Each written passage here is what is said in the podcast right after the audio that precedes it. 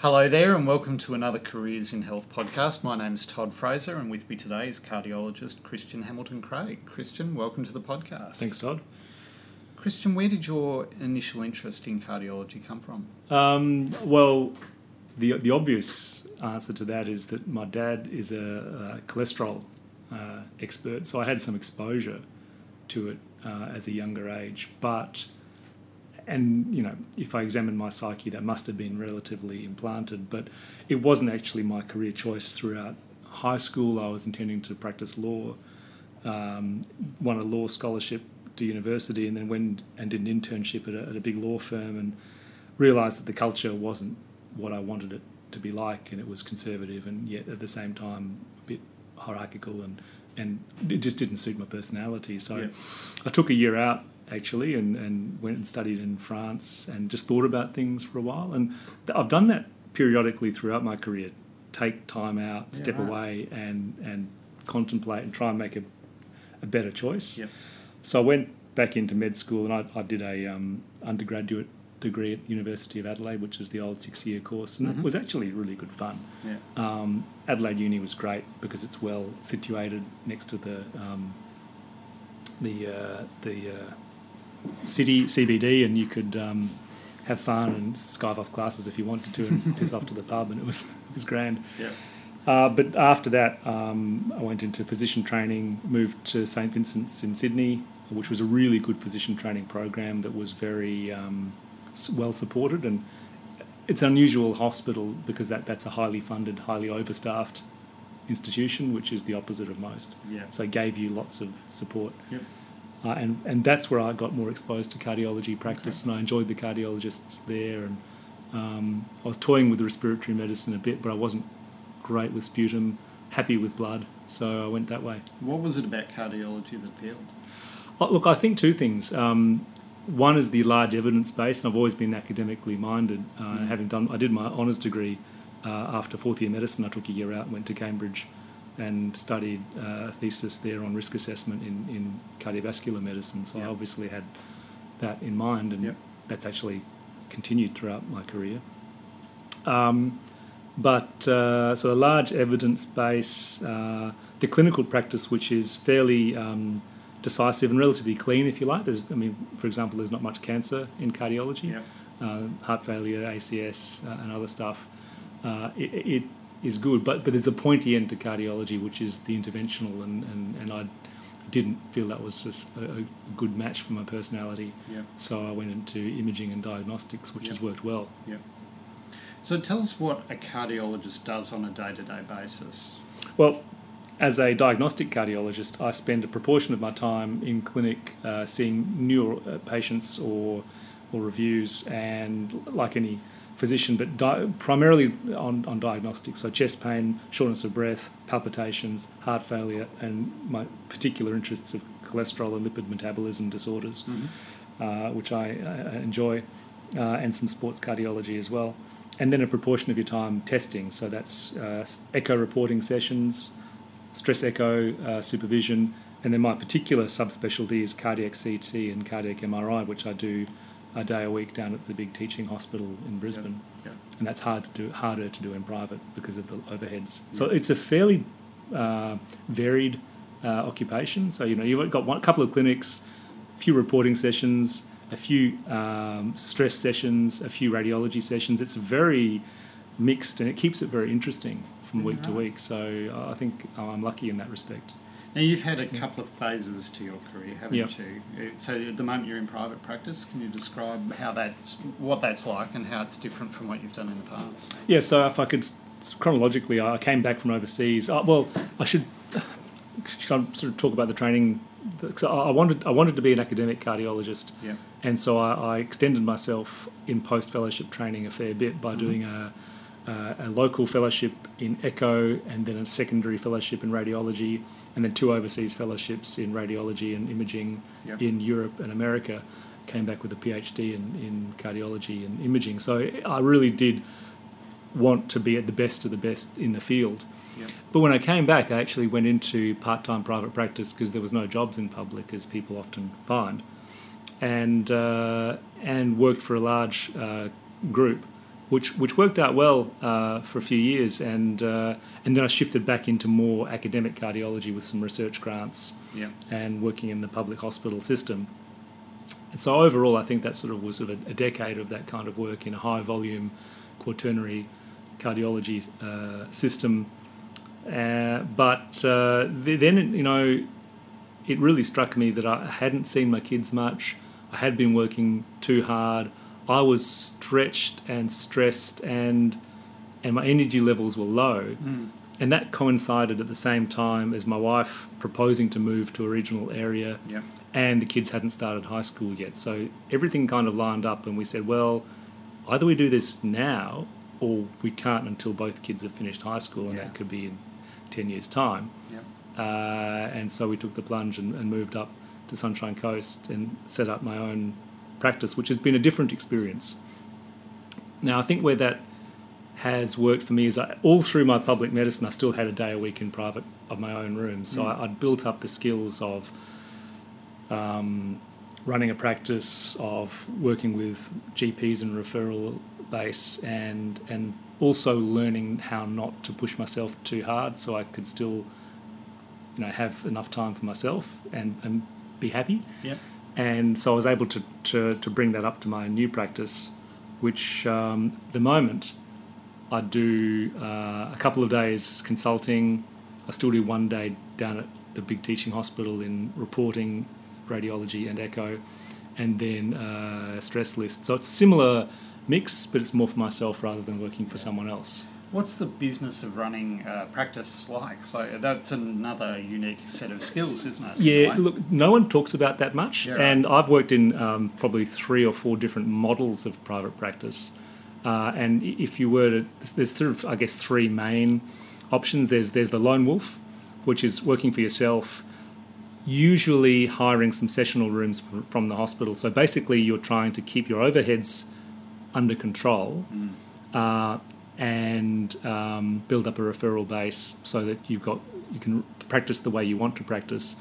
For example, I can spend an hour with a new patient. No one's rushing me out of the room. Yeah, I can I can yeah. choose how long I want to spend, but then you charge proportionally, Yep.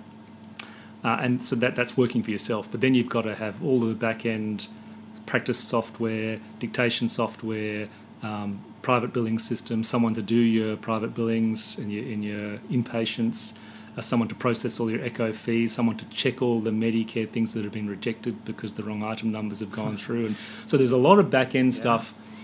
And until your practice reaches a certain size, you probably can't afford to employ someone as an employer, Yep. and that's the next phase, which is option two, working for a major practice, whether that's yours or someone else's, and that's either a group practice where you've got a, a sort of a corporate or a um, pyramid type firm structure where you've got partners at the top of the firm who own all the equipment and infrastructure. They rent it to you, usually for about 50% gross billings. Yep. So you pay 50% to the partners, then you pay 50% to the tax man, so you don't get a lot at the end of it. And those that model as an associate in those large practices, you have to work pretty hard to get anywhere. Yeah. Right. Uh, and to climb to the top and get to partnership is not always straightforward. There are variations on that. There are a couple of corporatized Yep. cardiology practices, which actually are um, large uh, salary paying practices, which which will it's almost like working for a public hospital. Yeah. They'll, they'll salary salary you a decent salary. They'll give you a varied income. Yep. They'll a, a- good um, practice. They'll they'll pay for all the infrastructure. They'll take all the costs, and you just work for them. Yep. And, and that's a slightly different Yeah. Okay. model. A Uh, variety, isn't there? Yeah, so there, there is, and I think cardiology, the, the cardiology, radiation oncology, radiology, and pathology are the two, or the four, sorry, large groups that have been able to be corporatized to some degree Yeah. because of some passivity around um, uh, pooling of work from multiple sites. Like in radiology, you can have one radiologist reporting from half the state. You know, so then you can have economies of scale. Uh, and a lot of medicine can't do that because it's you and the patient, and you bill one patient at a time, and you haven't got other income streams. Yeah. Yeah. Um, you mentioned earlier that your key interests are in diagnostics and Hmm. imaging. Um, what other paths can you follow if you become a cardiologist? Yeah, so uh, I guess again, um, a full time clinician, uh, clinician academic, and then a full time academic cardiologist, although there's not many of, of them, they do exist. Uh, so the clinician is what I've sort of described with where you're doing clinical work most of the time, although that can be as varied as you like. Yep. Classic interventional cardiologist might have a couple of uh, cath lab sessions a week, Yep. uh, do some on call, do some consulting and, and some reporting um, to mix it up. Uh, whereas your your public hospital clinical academic, you'd be doing um, working for a cardiology unit, um, doing some clinics, uh, whatever other work in the hospital, teaching, administration, and then maybe some uh, academic time supported by the university or by a practitioner grant, such as uh, from the Heart Foundation or the NHMRC. But they're short term grants, and so you have to Yeah. be competitive in the next round, and that's a hard life. And I know a few academic cardiologists who have made it successful, but but it's tough. Um, and there's then there's a couple of full time academics, uh, but they're with the big teaching hospitals, and they're often employed part time by the university or fractionally by the university, and they have uh, academic loads, PhD students, and that whole area. And I've only recently found out that some universities allow you. See, in Queensland, you can if you're 0.5 with the university, you're 0.5 with the hospital, which makes a full time job. But Yeah. there's some universities that will pay you a full time job, and you can still be full time or just about at the clinical hospital. Sounds and- like a nice balance to have. well, I I don't know how they do that, but so so there's models within models, and it's actually quite variable. Yeah, indeed. now, um, you've been in the game for a little while now. How do you keep yourself interested in what you do? What floats your boat, as it were? It's changed over the years, Todd. I think that's what has surprised me, uh, and some of that's been a bit of introspection and taking the time to look at myself and what motivates me. Initially, I was really keen and really hungry to be a hardcore academic and publish as much as I could and win the research grants, and I had a very active academic career, which has continued on, uh, but I've recognised that, that to sustain that's very difficult. I think unless you've won a big practitioner fellowship, what I mean by that is, for example, there were um, in New South Wales and Queensland large awards which would give you five years of backfilling half your salary so that the department could employ a person to run your clinical Yeah. load and relieve you to do your research and the government would pay for it Yeah. those were stopped for a while. I think they've just been reintroduced. But people that got those were able to be extremely effective uh, and still provide the services to the department Yeah. with with backfill. Whe- Whereas without that, you know, trying to do academics in your own time wore me down hmm. because I didn't have any funded Yep. academic time. So I was full time clinical, but hmm. still doing a half time academic, but no funding for it. That's that, tough. That wasn't a great mix Yeah. and, and so then you know then that decision point came when the kids were at the stage where I recognised I hadn't seen them probably wasn't being the father I wanted to be uh, or the husband and not entirely happy in myself. Like I was stressed and, and annoyed and, and anxious. And there were a couple of key sort of turning points which made me reflect on that.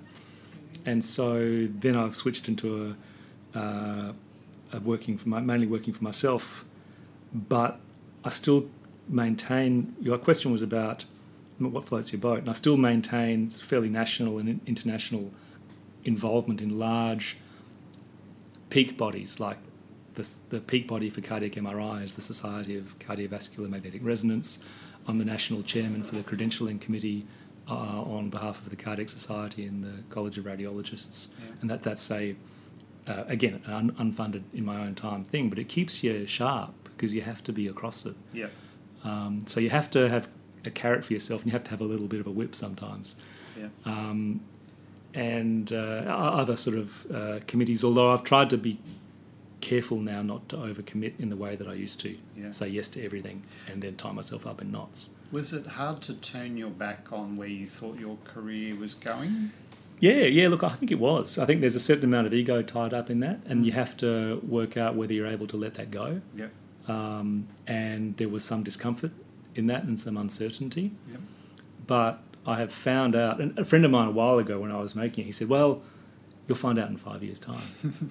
but he was right. And five years on now, or, or a little bit less, but I'm, I'm in a better place. Yeah.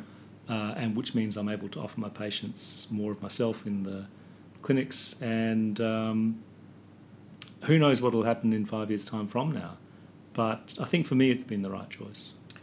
What irritates you about cardiology as a specialty? Are there things that you don't like about it?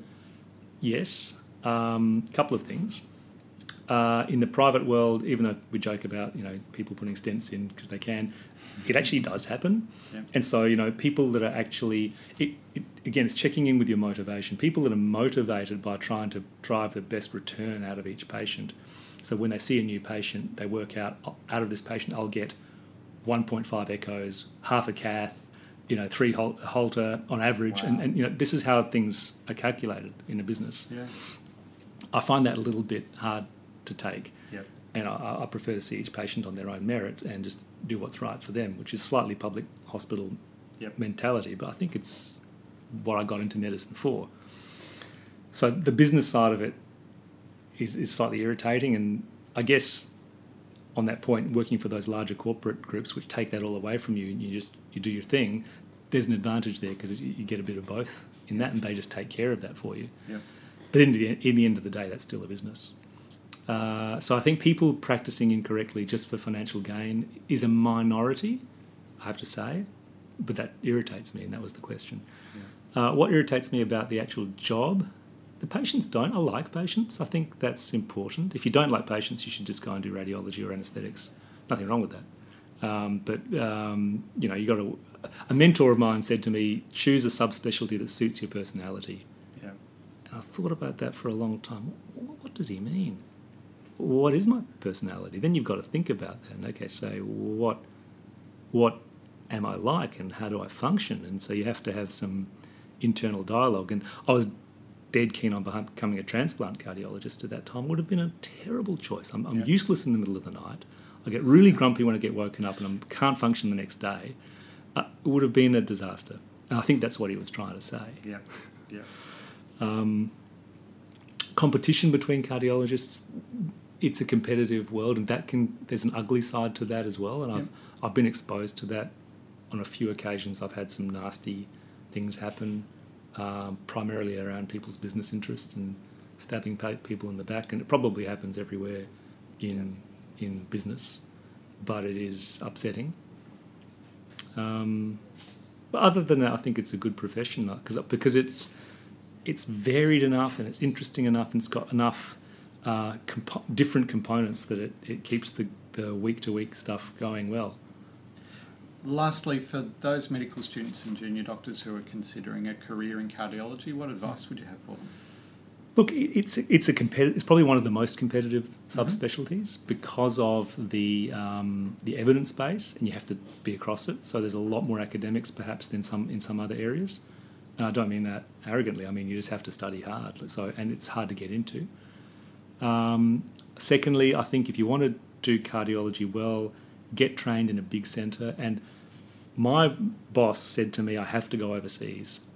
And I was like, oh, I don't feel like I really need to. I've done two fellowships locally already. But he was absolutely right. It wasn't the um, what I learned so much over there is how I developed as a person, and I came back different. Right. And, and that was good advice. And In he, what ways? he pushed me into it, and I, I resisted. But personal growth, Yeah. yeah, getting outside the system that you've been in, seeing how other systems work, having to fight against a little bit of adversity. Um, those were all good things for me. Uh, so I came back. Uh, I came back with a bit better self knowledge, a bit better, not so much medical knowledge, but systems knowledge, and a little bit humbler, Yeah. which was a good thing.